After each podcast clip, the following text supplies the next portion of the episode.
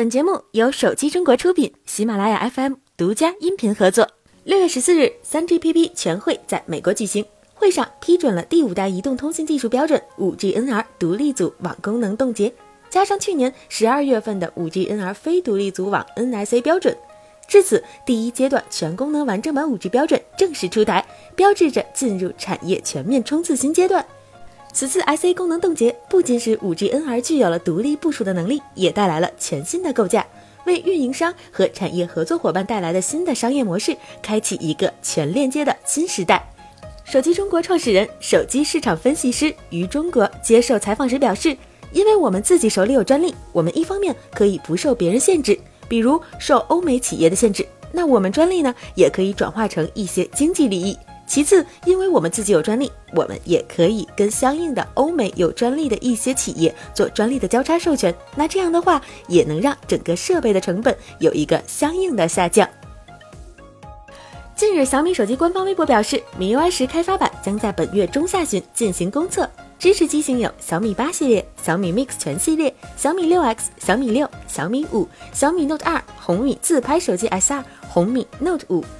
其实，对于大多数米粉来说，新品手机的发布虽然是大事儿，但也绝比不过米 UI 十能否及时跟进。毕竟新机需要花钱买，手上老机型的体验能否变得更好，才是实打实的。而这点来说，小米的确做得不错。自五月三十一日以来，米 UI 十已经过媒体和部分人员的测试，在稳定性和其他方面的表现都堪称良好。接下来的适配工作中，小米也十分积极。